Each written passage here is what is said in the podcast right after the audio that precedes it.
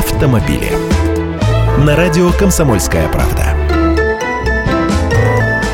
Здравствуйте, я Андрей Гречаник. Давайте о том, что больше всего раздражает на дорогах. А что раздражает, так это уж будьте уверены, как показал опрос Автомейл.ру, нервозности за рулем в той или иной степени подвержены три четверти водителей. Самыми распространенными раздражающими факторами являются, чтобы вы думали, правильно, не включенные при перестроении поворотники. Это просто бесит 14% автомобилистов. А дальше мое любимое – объезд пробки по обочине. Это раздражает 12%. Лично я считаю это ну просто форменным свинством. Это как без очереди пролезть в кабинет в детской поликлинике, например. Хотя у нас же и там принято лезть наглым лицом, сказав заветное «я только спросить». Ну ладно, этими уже занялись дорожные камеры. После нескольких штрафов в полторы тысячи желание пылить по обочине, пролезая вперед, пропадет. Выезд на занятый перекресток не нравится 11% автомобилистов. Это тоже, во-первых, способствует образованию заторов, во-вторых, является нарушением правил. Не включенный вовремя дальний свет фар встречных машин тоже является раздражителем для 11% автомобилистов. Неторопливая езда в крайнем левом ряду. 10% водителей она злит. Вообще говоря, в левом ряду машинам совсем делать нечего, разве что для опережения его нужно использовать. В Мурманской области, например, любителей ехать в левом ряду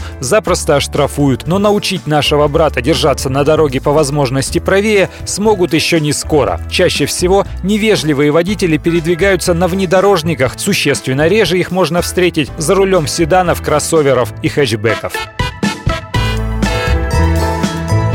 Автомобили.